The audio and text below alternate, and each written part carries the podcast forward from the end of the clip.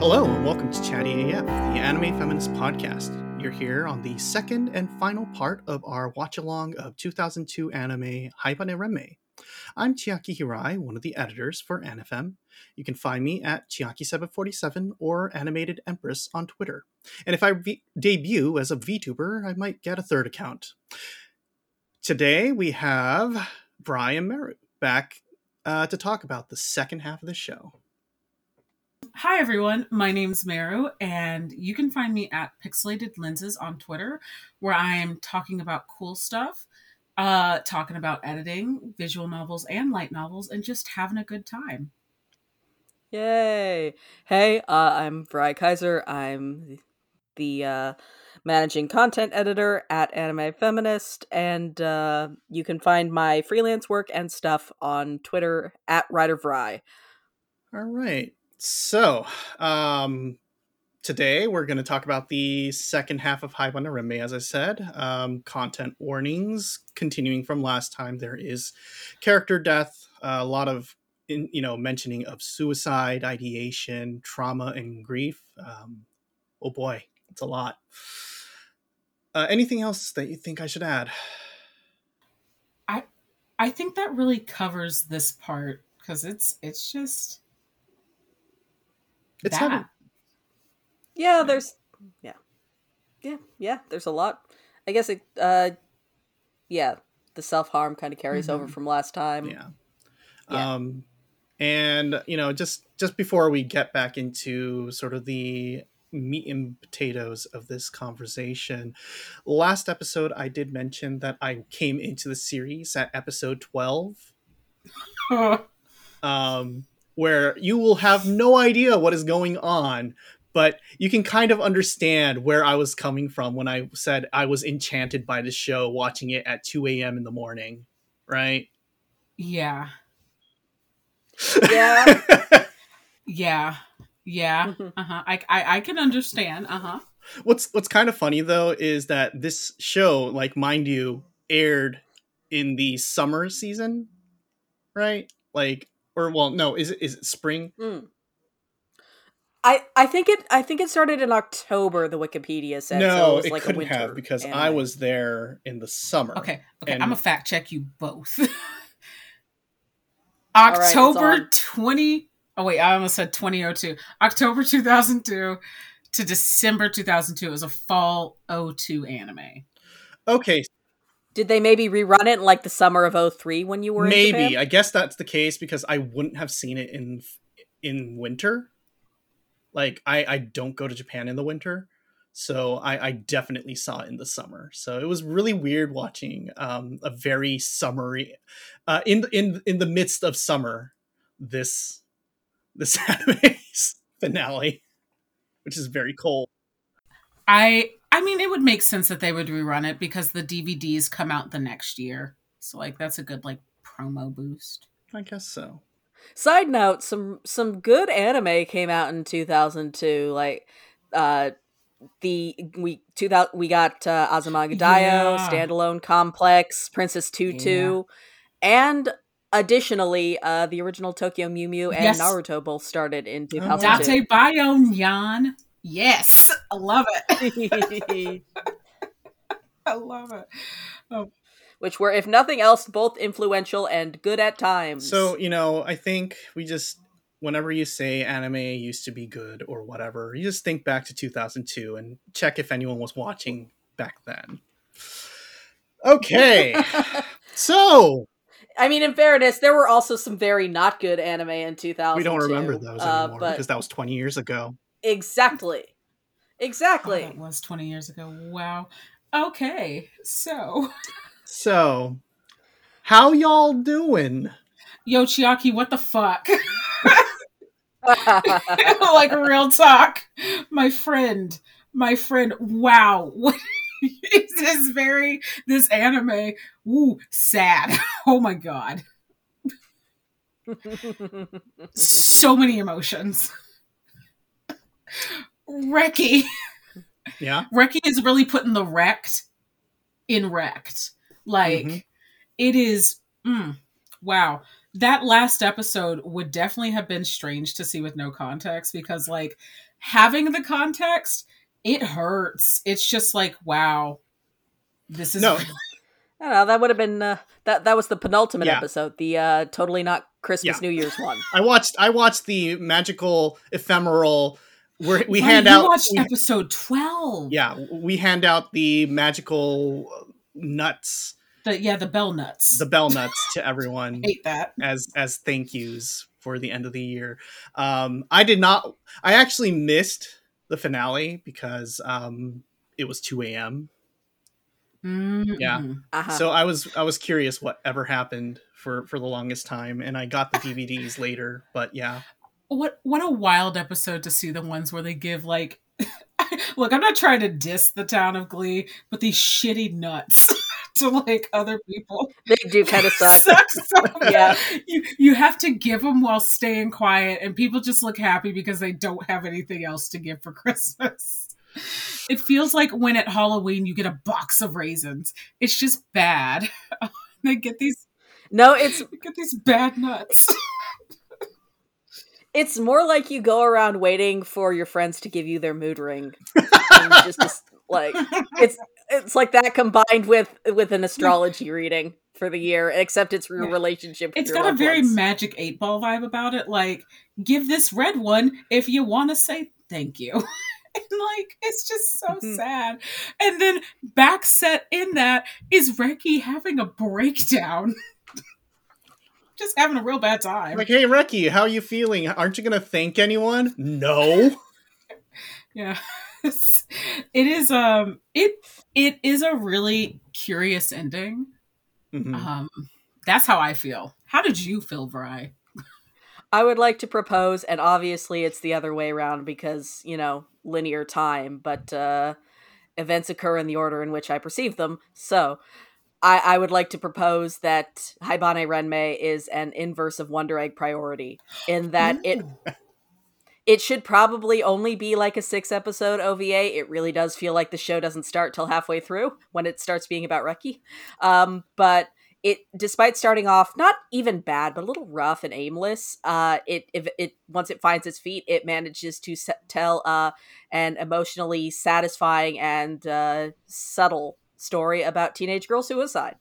Yeah, you know, I Mm-hmm. did think a lot about Wonder Egg Priority, and I thought a lot about another show that oddly is not at all connected to either one of those. Another, while watching this, Really, yeah, Really? Yeah. Uh, it, so, what kept coming back to mind as we, as like we're watching this really um intense, like last few episodes, was the concept of like catastrophe and cal- calamity as a supernatural force versus it Hmm. being something that is just kind of a a thing that comes for us all and like in another in another like the connection to death causes like this supernatural kind of act of god that like causes you know these these very specific events and here it kind of plays out of like based on your proximity to impurity and purity and like based on like your true name like Reki's just kind of given this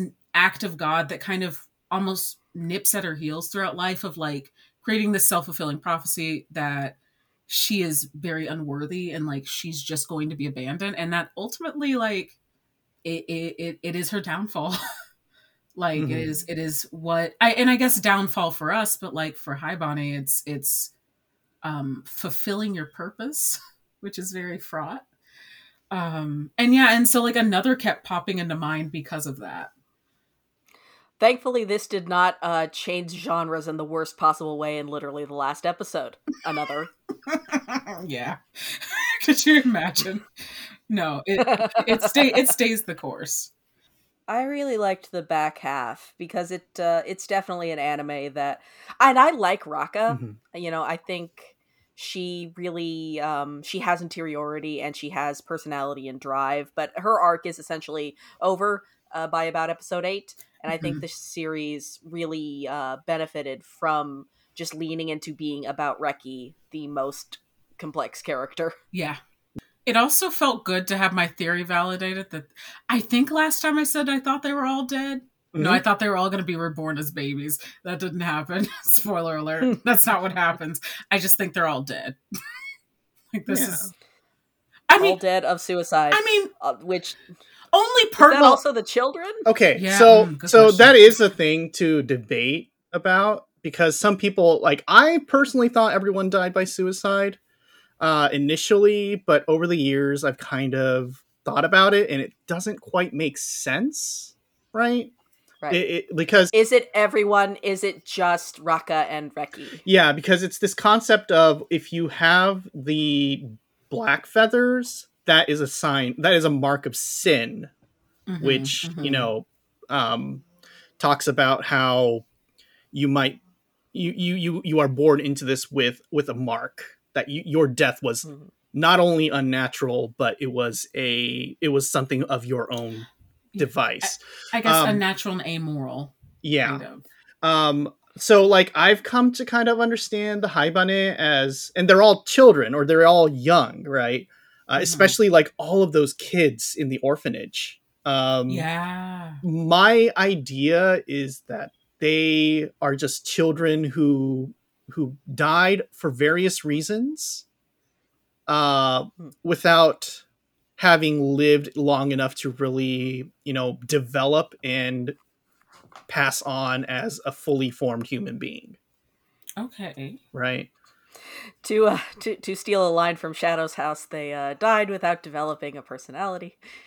or something That's like just for me, and the fine that that's just for me. okay Um, but yeah, no, I um, I see what you mean, and I think that might be what the show is going for. It might make more sense. On the other hand, I think it maybe reading it that way goes back to the whole fact that uh, the show's metaphor being a little bit vague is a so, sort of fraught for it at some points Mhm, because mhm. like because it's um you know it's it's dabbling around with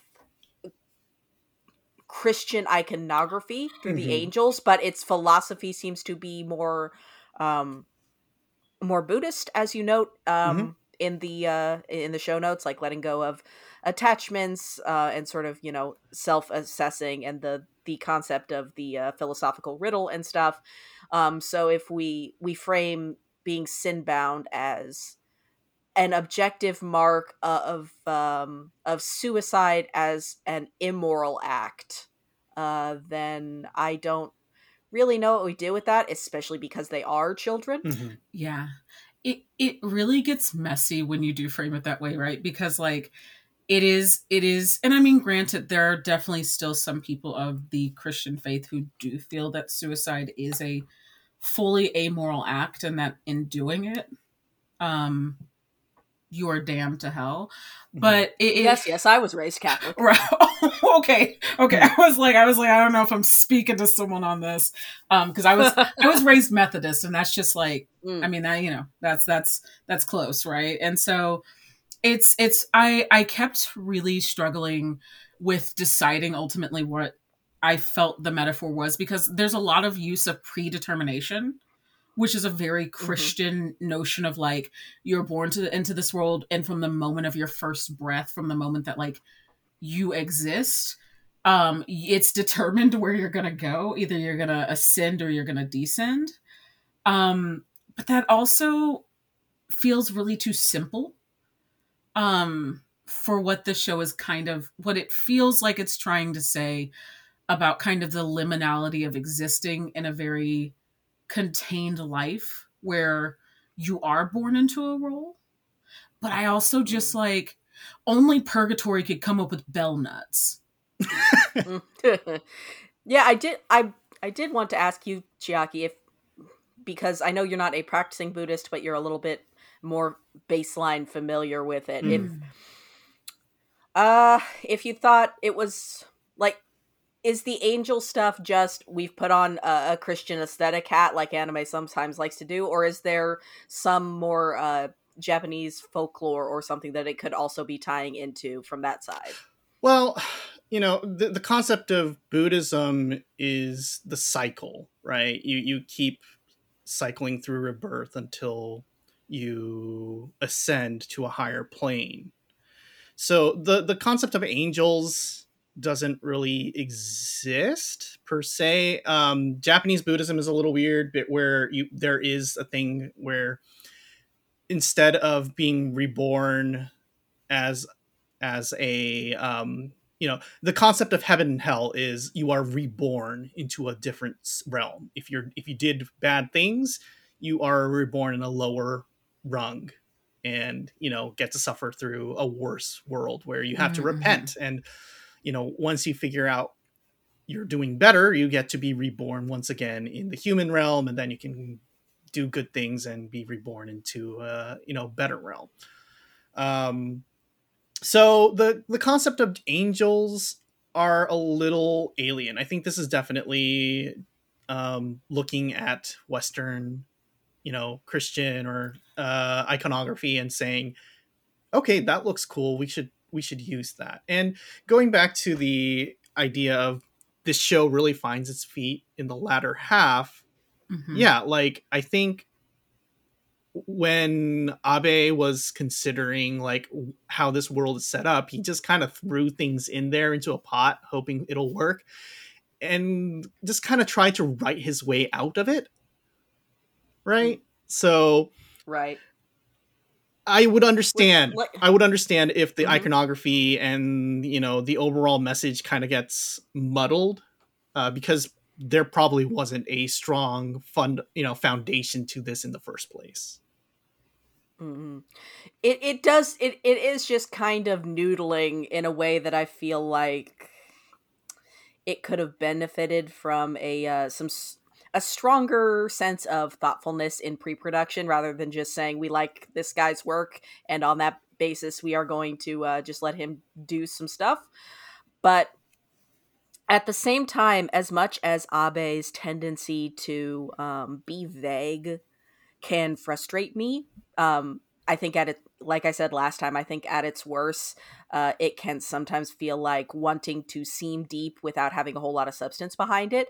I think in the show's back half, it really works to the show's um, advantage mm-hmm. when it is mm-hmm. discussing suicide because it never uses the word, and I think it, but it is very very clear to the audience that is ideally going to be watching this like it's old enough to be watching this yeah. what is happening and and that means it, it gets to focus in on these feelings of of loss and you know um and fear and regret without really being lurid in mm-hmm. in how they died and and the grotesquerie of it and i really mm-hmm. you know um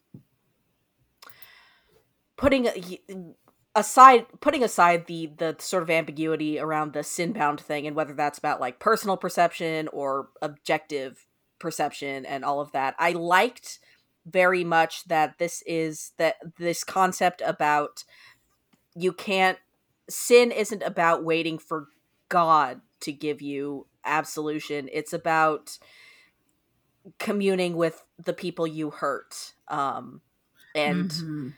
Mm-hmm.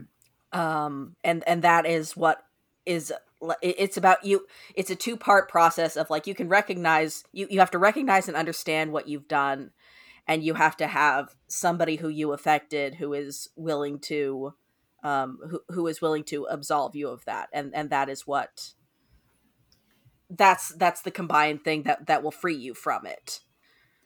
Yeah. Whereas Mm, go ahead. Yeah, no, I was just gonna say that kind of is a good way to lead into. I know, I know, we really want to talk about Reki because the show is ultimately about Reki, but you know, m- maybe we should just touch a little bit about Raka's arc uh, because that really talks. You know, it kind of grounds the series in the first place through her own uh, chasing after her bird to f- kind of find absolution inside that well. Mm-hmm.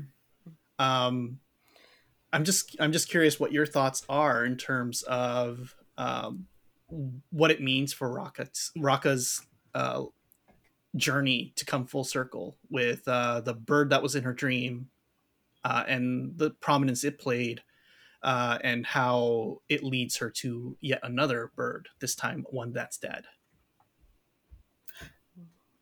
It's it's re- it was really interesting for me because like Raka starts off this series like really charmed by Glie, really like in love with it, and then kind of has it very both abruptly and also slowly like kind of ruined like that veil of paradise falls. She kind of like has her forbidden fruit moment where she realizes like oh this this place i live and i love is a wall. Like it's not it's not someone i really want to be. And then she chases this bird.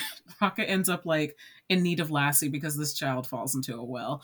Um and like has this really poignant moment where she's able to kind of come back to you know come back to like a degree of acceptance and a degree of like well you know i'm kind of a, a, degree of like understanding that she's going to be okay despite the fact that like everything seems like it's falling around her and what stuck out for me is just like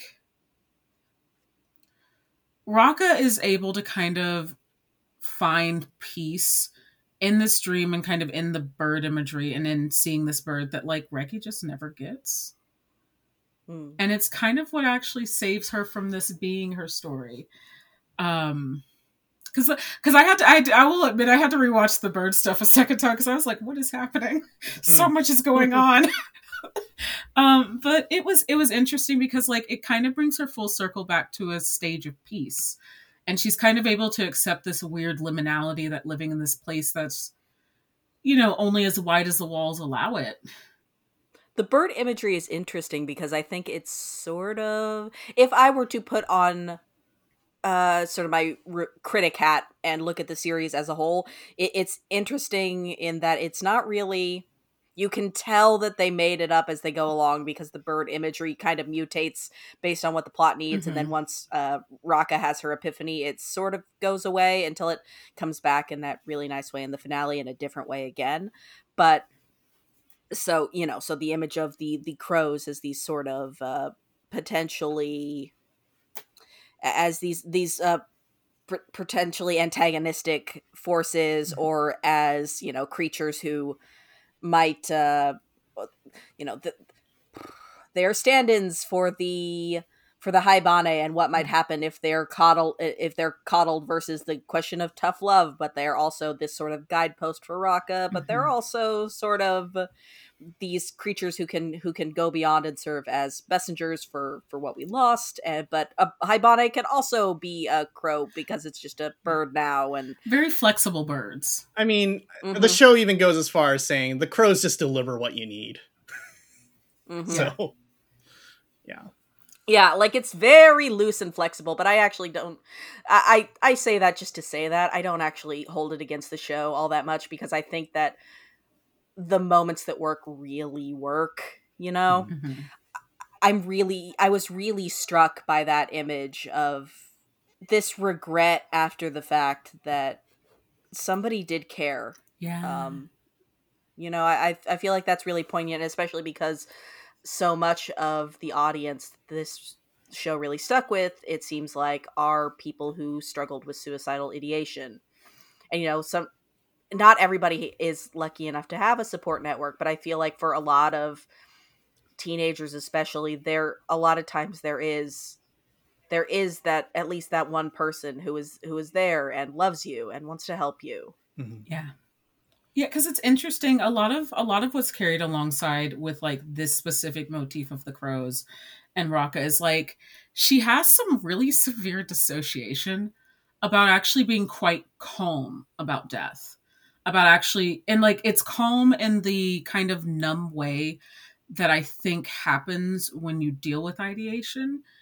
Um, mm. And it's calm in a way that is enticing in its dangerousness right because like there there is that there is that kind of willingness because Raka at one point like I can't remember her exact words but it struck me that like Raka doesn't necessarily want to die but she was in a state where if she had fallen asleep and not waken woken up like that alluring kind of concept wouldn't have been far. And it's only by the fact that she does kind of get grace through having like through the realization of support and being able to kind of get out the whale that um she doesn't you know go the way that other characters might have.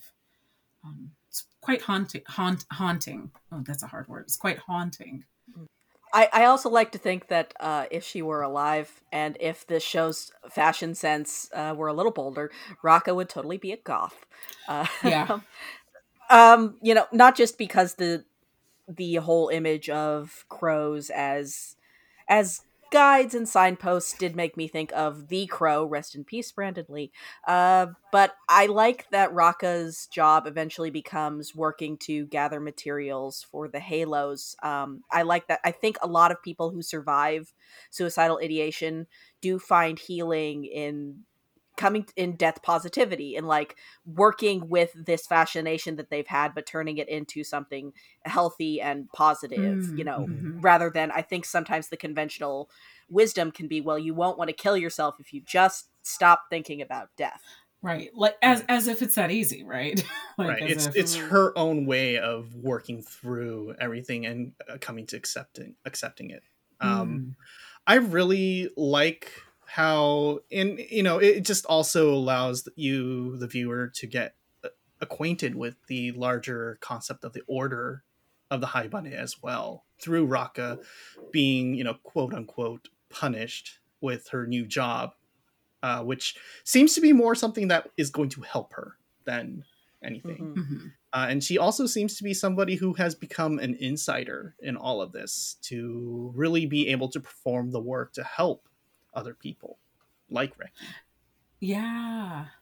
Love I love this sweet child. Like it, it seeing her down there and seeing her in between the walls really interesting, right? Because like getting that peek into how halos are made and then learning about the concept of like dual names was really interesting. Um I I shout out to my girl for not losing the raft. because she, she's doing her duty so well and she's just trying to heal. And then she forgets to tether the raft. Yep. She just goes dashing after it. And and but isn't that isn't that how life is when you're when you know you are kind of dealing with the recovery process of ideation is just like foibles abound uh, because that that is that is kind of the the wonderful part of being human is you can go through something that that always leaves a mark on you and this is i mean this might be personal like feelings of of ideation but you can go through something so tough that leaves this kind of memory on you and you can still come through and still just be very human Mhm. and like that's Mm. lovely Yeah, and there's uh the inside of the wall has that neat kind of uh river of uh Lethe Lethe Leth? Uh you know, the Greek river in the underworld I mean, Yeah. like where you the Styx. you forget. Uh yeah. Uh but also it goes around and around, so it's got that cycle imagery. It's it's Mhm. some nice so the visuals in this are nice in an understated way, even if I Yeah. sometimes wish they were a little bit less brown. yeah And you know, also just I'm not sure if you folks know about it, but um, there's the concept of true names that you know we touched upon very briefly. Um, Mm. But that is a Buddhist thing where after you die, um, you get a new name uh, to sit next to the Hmm. Buddha um, in the afterlife. That the the whole thing is, you know, the more money you pay, uh, the better name you get, and the closer you get to sit. But um, I, I didn't realize there were indulgences in Buddhism. Oh, i was just about to say wait a second that feels very counter to, to- uh, i did not realize welcome that. to Japanese Buddhism. By the way, uh, my sect is weird, but um, anyway, yeah, you get like a post-death name uh, in in Buddhism in Japan usually, and I think it plays to that kind of th- uh, theme of once you have passed on, once your day of flight is here, you assume your new true being in the ap- in the true afterlife instead of this purgatory. Hmm. Right. because I Mhm. because I did find it interesting that like their name doesn't change, the characters used to write it changes. Mhm. So like Raka is still Raka. It's just that the meaning changes. Little nut. Yeah, and I was like, oh, little nut, love that. That that really kind of encases a lot of her. Like it felt like a very natural meaning for her. And then you have Reki who what Reki's Reki's in the English dub. Y'all, Reki's in the English dub was rough. They straight up said um I'm trying to find it in my notes. The one who was run over and torn asunder. And I Yeah. was like, oh That is what the subtitles say. No, Okay. that is that is that is what they say in Japanese. Reki means to be like run asunder. I was like, oh, what a rough fate to be given. I mean, that is how she entered this purgatory, uh, literally throwing herself into a train. Yeah. And again, like that is the most overt the series gets about its imagery, and even then, it feels extremely stressful. But I wasn't grossed out by it. You know, I didn't feel exploited. Not me, but you know what I mean. Uh, when was when was that um, manga um, about the girls who commit suicide by train in like groups? Are you thinking of Suicide Club? Suicide Club. Yes. When was that? that was in the nineties. 90s? I know because Discotek just announced uh the film. Right. Right. They licensed it. Yeah. I mean, I didn't realize this so this would be coming did in not as either. a post 90s uh well post suicide club um Yeah.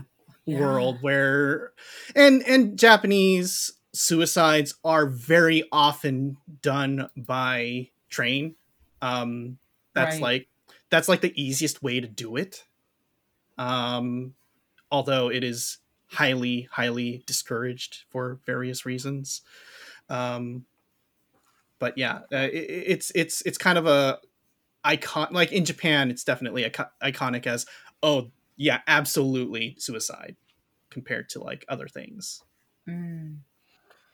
It is uh interesting that uh Rakka's death basically just repeats Lain's.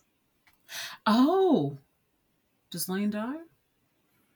Yeah, that's how the series opens. Is she does plunge headfirst off a roof. Mhm. Uh, oh, J- Jesus. oh my God. Yeah, Whew. Okay, I did not know that. I've never seen. I think I've seen like a little bit of serial experiments Lain, but I don't remember that for some reason. well, good news. We're doing that sometime. Oh, yeah. Okay. We'll see if I still dislike it. Mm. that's okay. That's interesting. i mean given given the fact that it's the same um character designer right yeah. uh like yeah, no, I, I'm sure it is on purpose. yeah Huh. Abe abe definitely probably thought like what would what would Lain's life be like af- in in in the afterlife i guess is is his take on what um, Lain ultimately diverged from Hmm, Yeah. mhm. who knows Yeah, yeah. It's it's uh, what what about finding closure as opposed to what about becoming god of the internet? can be both Get people. yeah, I um I like, but I do really like that the climax of the series is that concept, that very powerful thing that is a hell of a thing to pull off without feeling victim blamey. Mhm. That um, at a certain point, you know, being depressed and suicidal is scary and it's hard and it drags you down, but you have to take the step to reach out to the people around you. You have to ask for help. Yeah. Mhm. it it really is that kind of double-edged sword of like there is a degree of like help needing to be offered but it is it is that thing also of like you have to you do have to reach out and like that's such a powerful moment um that that like you said it doesn't feel like it doesn't feel like weird and gazy the way that i think a lot of times narratives about suicide and suicidality often feel. I i often find for myself that narratives of suicide and suicidality feel like they are made for people who have not felt that feeling to feel good about not feeling that feeling and about like what they could possibly do if they spotted it like in the wild if a family member or a loved one or someone they saw rather than like humanizing Mhm. those very intense feelings that like are very real Yeah, and I think I think one part of it is that the person who saves her is Rakka, somebody Mm-hmm. else who, you know, died um who, who died by suicide. Yeah. And I think part of it is also that we spend so much time with Reki beforehand, really living in her head and that one line. Um, because it doesn't treat Reki as just too do- gosh darn stupid and selfish to realize that people care about her. Darn it, Mhm. uh, you know. She says, "What I- I'm scared that what if I, from the bottom of my heart, ask for help, and nobody says anything." Mm. hmm And that's like a real mood. Yeah. That is a real, Yeah, that, real like- mood. It, it's that thing, right? Of like, I'm just gonna not try very hard because what if I try my hardest and still fail, but at a much more dire level? I I think it's something that people can really connect with, even if they've never been to a place that dark. Well, and it's it's a real mood, but also like she kind of has evidence, right? Because everyone perceives Reki as being the strong, responsible one. Who's to say that like she wasn't right? Maybe that like there might have been had Rakka not been there. Who knows? You know, like, and I, I think that's that is the kind of like that's what stuck out to me was I was like, yeah. Sometimes, you know, sometimes for some people, unfortunately that does happen of like they call out and there isn't a response and and it's it's just kind of fortunate that fortunate in this like very bittersweet way that Rakka was there to to answer that call Yeah, because there are characters like like Nemu, for example, who who love Reki uh, and and Hyoko um, and uh, Midori, but and and they all very much care about her, but they don't perceive the way that she is hurting in the way Rakka can as somebody who has also suffered in a similar way, and that that sense of community that it really evokes is very touching. I find like, and you know, just just to talk about that, the there's this sort of um, collection of characters in the show of people who seem to understand that, and it's not just Raka and Reki, but also the Elder Mhm. from the Order.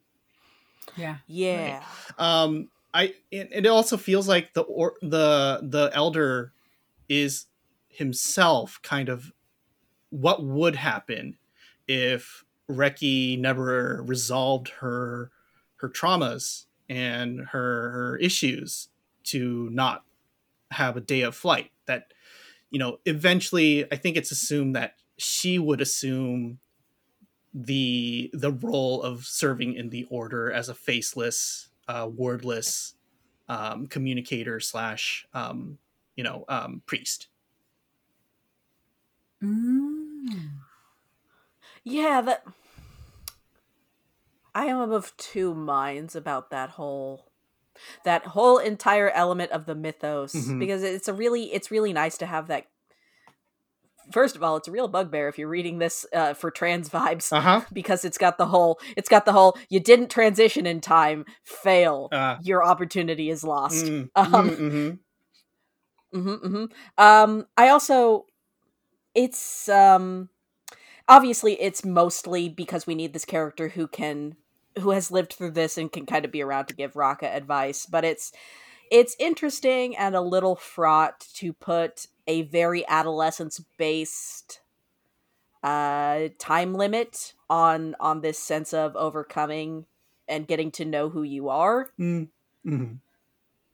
for sure like people don't recover from this easily and some people work on it well into their adulthood Well, and and I and I think I think the the kind of quote like scare quotes uglier side is that like some people never some Mhm. people until the day they draw their last breath like that is the struggle they have um and so there there is something like very fraught about like saying you have until this age that kind of marks you know the end of adolescence that kind of end of like innocence and youth to like get it together otherwise there's another role for you because yeah some people some some people struggle with this. They're you know the concept of treading water is something that extends for many people far into adulthood. And it's um it's the double-edged sword of of doing your story as an allegory right? Mhm. uh, like it means you can cover more stuff and um reach an audience that's a little broader um, because you can take a slightly lighter lighter touch than if you were dealing with the issues directly. And i think uh some of Rakka's conversations with the um with the communicator are are really nice and helpful. I really like that conversation uh, where he gives her the riddle, uh, for example. I, I thought that was quite Mhm. nice. But while I was watching this, I ended up thinking a lot about another series that came out recently. So I, I ended up thinking about Midnight Club, which is this year's uh, Mike Flanagan series. We are a big Mike Flanagan household uh, because it is a series that is explicitly about a um, a hospice center for uh, for dying teenagers. Huh. Um, Mhm. so it it it covers some of the some of the same ground that Haibane Renmei does, uh, but it is able to I think be a little bit more clear cut about it because it is just directly engaging with the thing that Haibane Renmei is doing uh, more abstractly. Uh, and so I I was thinking about you know the the pros and cons they're about. and and I guess it needs to be said that like I do think this is like when it comes to thinking about suicide and how this is used and the allegory of the show, it does feel like how I I feel like things were talked about at this time. Um, because I think Mm. that's that's some of the dissonance that came up in my mind that I had to just kind of like quietly like shush was not not that it's not okay to look at the disparity in how we speak about suicidality, but more so that like this feels um very much so how it was talked about in the early 2000s. And granted in 2002 I was 10. So I don't particularly I you know I I I consider myself very fortunate that suicide was not at that age was not something that I I have memory of dealing with. Um, you know, I can't I I am 100% sure I can't say that for every single 10-year-old on this planet at all. Um, Mhm. but it does feel very much so of how the narrative was at the time and I have to imagine at the time if I had been this age, this would have been incredibly poignant.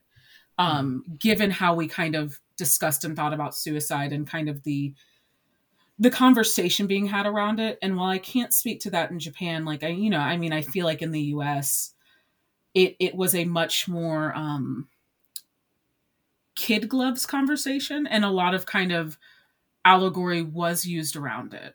But i i think that also doesn't dismiss the fact that like the allegory used here is really it i think there's a reason why it resonates in 2022 Mhm. Yeah, I mean, listen, I want to give Haibane Renmei all the recognition for how sensitively it handles this Mhm. subject matter on a television broadcast. yeah Because, you know, not only is this 2002, again, I opened this podcast by comparing it to Wonder Egg Priority, a show that is deeply offensive in its handling of teenage girl suicide. Yeah. And, you know, just not just not good and that show was in 2020 and us side you know 2017 we had 13 reasons why a show that came out on netflix and every expert in mental health care and suicidality said this is exactly the opposite of how you should portray suicide in media in order to not romanticize it Mm. so yeah again many kudos for this 2002 series that manages to both be about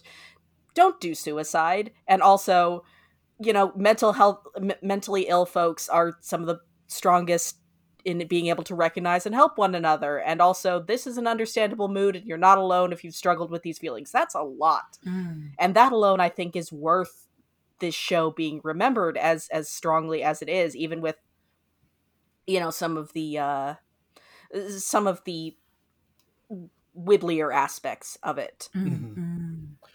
Just to set the uh, stage a bit about this show, I mean, or at least in Japanese media culture, uh, suicide is a major social topic in in Japan, especially since the '90s. Um, Yeah. Since the the economic bubble burst, suicide rates skyrocketed um, wi- due to financial instability. Children also copying what they see uh, adults do. Uh, there was there was a lot of threat to even children as young as elementary school aged, um, you know, committing suicide because of uh, bullying. Uh, this was this was a thing. So when you see suicide in mass media, you know, dramas and everything of that time, a lot of it was just dramatized. It was it was just this thing of oh wow, it's shocking. You know, it was done for the shock value rather than any kind of Mhm. real Mhm. um, Like dialogue. analysis of you know what it means to feel this low in you know h- hit that point in your life um, Mm. and so i think this show really um, you know taking what happened from Lain even during the first episode um, kind of delves into Yeah. What is what should be done on on the subject and you know i think it was progressive for the time and it continues to even be progressive today I because I was Yeah, as you, as you, oh, um, as you said that, I, I had the brief thought of: is this entire series Abe's apology for the first episode of Lain? I mean, you know, given the fact that like and when I said it last last episode, it's the same thing. Abe was probably going through some shit when he wrote this. Like he was Mm. absolutely going through some shit. So I don't know. Maybe this is penance. I I can't speak for him. I have his phone number. Maybe I'll call him, but um I shouldn't. this show is going to sit with me for a while because it made me feel and this is like hi it's Mira's personal corner it made me feel and i'm i'm so sorry i'm starting to tear up also Mm. um Hmm. it made me feel very human in a way that like a lot of the narrative still around suicide and suicidality often doesn't um like it is it is a fictional show right like um i regret to inform listeners i don't have a halo or angel wings um but like Aw. it We all it- wish. it- right um it it felt very humanizing in a way. And i i'm not sure necessarily what to do with that because um there's a fraughtness with feeling humanized while also being a person who lives with ideation. Um but it made me feel normal like to use a word that like you know i don't know if i what what does norm, normal is um a very subjective word but it made me feel like a like a person whose emotionality and kind of like humanity mattered even though i am someone who also actively lives with having a very tenuous relationship with life um it felt really i don't know like just felt it's a really good show it's very Yeah. memorable very powerful Yeah, I, I'm. I'm not. I'm never. I am not somebody who has struggled with ideation in that active sort of way. My uh, intrusive thoughts uh, that felt very separate from myself were always more my deal. But I, I definitely uh, teared up during that last episode. Um, it was, and which was so unexpected because I a lot of my appreciation of this episode or of this show has been very intellectual because you, you know I spent a lot of time going, well, I'm not a teenager, so I can appreciate the ways in which this hits, but I'm maybe kind of past this point in my life where I would have really needed this, and then that uh, then that finale got me good. It really did. it really did. Like, and just to you know kind of touch on on Reki and her her whole deal like I am somebody who struggles with ideation constantly like even today uh, I am you know essentially uh, passively suicidal as some people call it um, and for for like the longest time I just kind of appreciated Reki too as sort of a philosophical point um, something that I got on a uh, on a phys- philosophical level, but not something that I can really understand uh, with my own being. Uh, and that kind of uh, processing, even when I watched it back in like the 2000s, really didn't register. So it definitely was something that took a while for me to um, appreciate and having this opportunity to rewatch the series today um, i can kind of reflect and kind of really see that better which i appreciate yeah. Yeah. It this this series, the biggest thing I think this this series has left me with is this desire to see a place for anime that allow not necessarily because I don't want to use depth because I think there's a lot of anime that are very like simple plot that are quite deep. But like mm. I would like to I really wish there was space for anime that kind of challenge you like this. That really provoke kind of this really deep reflection cuz like I'm going to be thinking about this this show probably until the end of the year.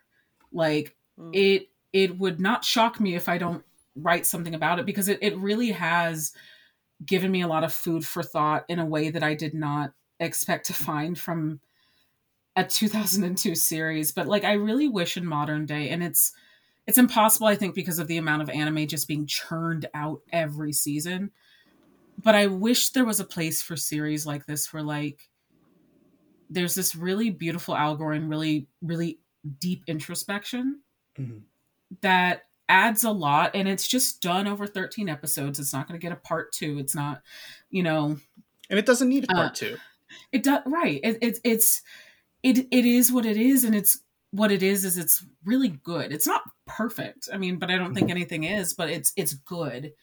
Um and i think similarly to you chiaki i am someone who is actively not actively um suicidal but i'm very passively but i deal with ideation every day is by proxy my ocd mm-hmm. um and so something like this that like kind of lets me process that felt really good and i just wish i wish we could have more modern cores of anime do things like this and get to play with that and get to engage with that and i just don't know if that's ever something we're going to be able to return to you know not that this... there's not shows that don't do that don't come and, and, me and i mean i'm just going to harp a little bit but uh noitamina the you know the the offbeat in, you know very yeah. deep anime block mm-hmm. uh that was developed that started in 2005 okay right uh, if only we could go back to having that kind of work. I wish we could have another Haibane show up on Noitamina block yeah. rather because than... I we I really thought Wonder Egg Priority was going to be it, and 2021's biggest flop was that series. yeah, disappointing. The last one, the last one I can think of that has this very similar vibe and uh, was a Noitamina show was um was House of Five Leaves, and it didn't go near. It didn't go as hard as Haibane Renmei, but it had that similar sort of uh, very quiet, restrained uh, character drama about some uh, very uh, damaged people. Mm-hmm. How about how about um, Sarazanmai though? I love Sarazanmai. It has never heard of subtlety. Ain't bless it for that. That's fair. I love it. like like it has deal Sarazanmai is doing so much and doing it really well, I think. It is restrained is never a word that I would use for it ever. Mm, is that okay. the one with butts? Y- y- yes, yes, it is. About, Kappas and butts. And otters. And musical numbers and otters. and I love it so much. My gay son. Z. All right. Well, we are uh, starting to edge towards the hour. So I just wanted to get, you know, any final thoughts, any things that uh, any of y'all wanted to discuss uh, before we close out? Uh, maybe uh, this isn't really something that we need to talk about in depth, but I do want to, th- to throw in an acknowledgement that, you know, even if it's partly an offshoot of this being a serious drama that's serious from the early 2000s. I like the variety in levels of uh, feminine presentation for the characters while also uh, being not while also being closer on the sliding scale towards realism you know mm-hmm. these are mm-hmm. not this is this is not quite the moe boom yet but uh, it will encroach upon the anime industry soon and so it's just nice to look back and have that have a show that looks like this. As yeah. as as I call it, the progenitor of the Sad Girl in Snow show. My little last thing is that uh y'all, this is four ninety nine on Amazon. and um, I'm just gonna say, if you want this in your library, look, I don't like Big River Company either. Jeff Bezos, eat my butt. That said, I think this is worth like five dollars and like fifty cents. I it's worth a lot more than that, but like buy it, go watch it, watch it with all these uh content warnings. But like it's worth it. oh, it. Many content warnings. It's worth yeah. it. yeah. Um, and you know, as much as I don't support Funimation at this point or anything, but hey, the Blu-ray is out there. It is 480p, so it's kind of wasted on a Blu-ray. They they need to remaster it, but I'm so sad that, that this didn't get a remaster. Yeah. That's Right. that's so unfair. but um, you know, if you want it for your physical media collection, it's there. It comes with a couple of um, uh, inter. It comes with an interview with Yoshitoshi Abe and the producer of the series. Which uh, is kind of interesting to watch if you're really into that kind of stuff. And it has um, all of the extra like trailers and um, you know bells and whistles of a regular uh, 2000s anime uh, DVD ported over into Blu-ray. So I don't know if you want to if you want it, go check it out. I personally am happy that I have this. Um, I was happy with my DVDs, which have been repla- misplaced somewhere. Uh, I am uh, currently looking at the Blu-ray on Right Stuf. It is thirty dollars. Right. not bad. Yeah. Not bad, although a little bit insulting for Funimation not bothering to uh, try to clean it up at all. Mhm. but we touched on that last time. Yeah. Um, one final thought that I wanted to just put in here, uh, and it has almost Mm. nothing to do with the rest of this conversation that we've had, but um, just want to talk about the Halo touching in episode eight. Yes. Oh, as a black person, I felt very strongly about that. oh God. I figured it would be a good thing to just kind of quickly bring up and just get your reactions. Yeah. Gross. Yeah, my reaction doesn't matter. It, it's all you, Maru. Yeah, okay, so like I mean, as a black person, I now have um my hair is about an inch and a half long now. But at its longest my hair was about down to mid back and when I first went natural my hair was pretty long. And there is this fascination in North America and I experienced this in Japan as well of just a lack of bodily autonomy when you have different textured hair. And when I saw this woman go up to Rakka and be like, oh, you're a Haibane. I hear they bring good luck. Oh, what a neat object. And I I I like had a very visceral reaction, um, much like Rakka, because it's just this concept of like never being able to react negatively, but being having your body become fascinatingly grotesque in the interest of others. It made me think a lot of how um historic freak shows Mm, often positioned people's bodies as fascinatingly grotesque performance art. And the intriguing part of it was not that they were people, but they were different. And it's this really visceral reaction that I think all black people in the diaspora are united by, by just like, "Ah, don't do that. That's gross. That's somebody's body. It happens to pregnant people as well. Um, with the fascination of touching their body because ooh baby um and it just was gross i just didn't like it and good on Rakka for being like don't touch me mhm. we love a queen. Stand up for your body. Um, yeah, that's I just- that's my feelings. I just wanted to like mention this with Yoshitoshi Abe as well. Like this is his second personal work uh, that he kind of authored and you know really pushed ahead on. His first one was NieA Under Seven, which deals with people. That's immigration, right? yeah, that deals with immigration. And so, uh, I mean, you know, I think in his mind, he's really sensitive, or at least understands the concept of others living Mhm. in a in what Japanese people consider a homogenous society. And so I think he, it, it was it was very much a, um, a deliberate um, portrayal. I think Mm. even even if it's just a one off thing that really gets lost because you know everything after that becomes much more in the show, so you kind of forget about it. But I like And then she dissociates and has to go away for a while. You know what? Move. His When, baby. when Yeah. someone touches my fat black body or my hair, I feel like dissociating and going into a well for a while too. uh, don't break your leg though. No, I won't. I won't. Alrighty, well, shall I close this off then? Yeah. Yeah, I, I think we can all agree. Um, good show, like different different levels of emphatic goodness, but all good. Hmm. Yeah. Good show as always. Thankful to like watch it with you two. Yeah.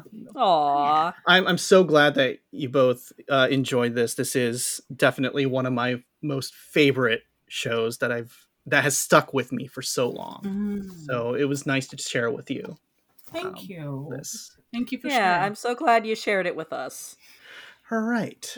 Yay. Well, um, All right, now we can go. okay. So, um, you know, uh, with that, thank you for joining us today on Chatty AF. If you like what you're hearing, you can find more at animefeminist.com, where you can listen to more Chatty AF or check out some of our writing. If you want to support our content, you could chip us a few bucks over Patreon or Ko-fi, which uh, pays for our staff and contributors. And uh, we are trying to increase how much we pay folks, so your contributions will be really sincerely appreciated. Uh, and that is uh, Anime Feminist on Patreon and Ko-fi.